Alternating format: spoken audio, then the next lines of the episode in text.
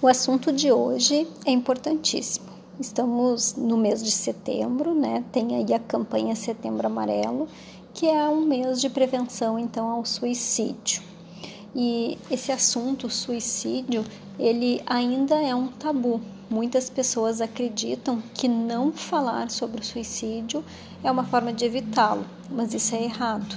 A gente precisa, sim, conhecer, a gente precisa compreender, a gente precisa falar sobre esse assunto e ouvir também, né? Ter um ouvidinho atento quando alguém fala em suicídio com a gente. O suicídio, ele vem, né, essencialmente de um estado depressivo. E esse estado depressivo, ele pode ser causado por inúmeros gatilhos. Questões internas, questões bem íntimas da pessoa, ou até mesmo questões que são externas do dia a dia, nas quais estão passando. E é importante, então, a gente falar sobre o suicídio. E quando a gente tem filhos, a gente evita falar, a gente pensa que assim a gente vai estar minimizando essa importância, né? Que é percebida, sim, pelo adolescente, né? Que, de um determinado problema que observa, ou então pelo fato de que os filhos não deram abertura suficiente para a gente conseguir entrar e falar sobre esse assunto, né? E não só as crianças ou adolescentes que não conversam sobre assuntos, as pessoas de qualquer idade, elas podem ter esse bloqueio para falar de algo que é tão importante. Como, então, né, abordar o assunto, como se a gente não abordar o assunto fosse deixar de que ele viesse na ideia das pessoas, que ele viesse na intenção, nas evidências.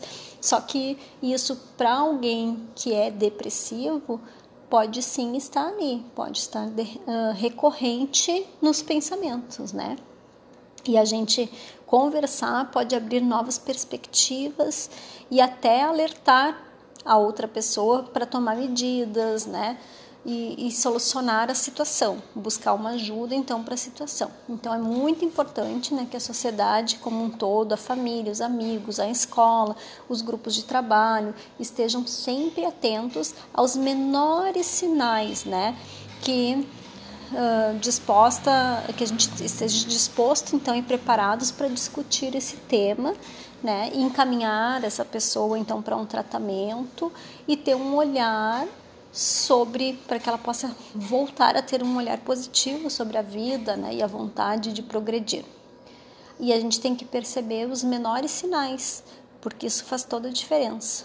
Muitas vezes o diálogo até acontece, porém quem ouve o outro falar dessa falta de vontade de viver, dessa vontade de desistir de tudo, de que não tem mais ânimo para fazer as coisas, não consegue, não está preparado para ouvir isso e não sabe como reagir.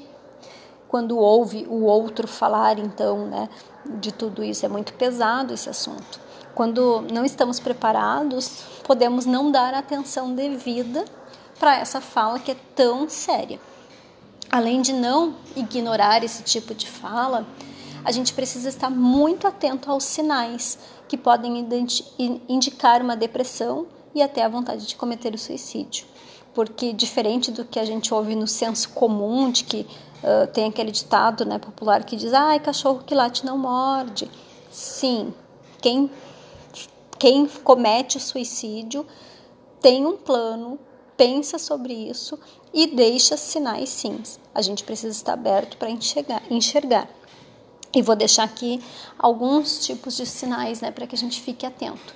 Uma tristeza persistente, postagens relacionadas a suicídio ou depressão profunda lá nas redes sociais. Então, a gente precisa tá de olho nas pessoas que a gente ama pelas redes sociais, o que está postando, o que está passando ali nas redes sociais, né?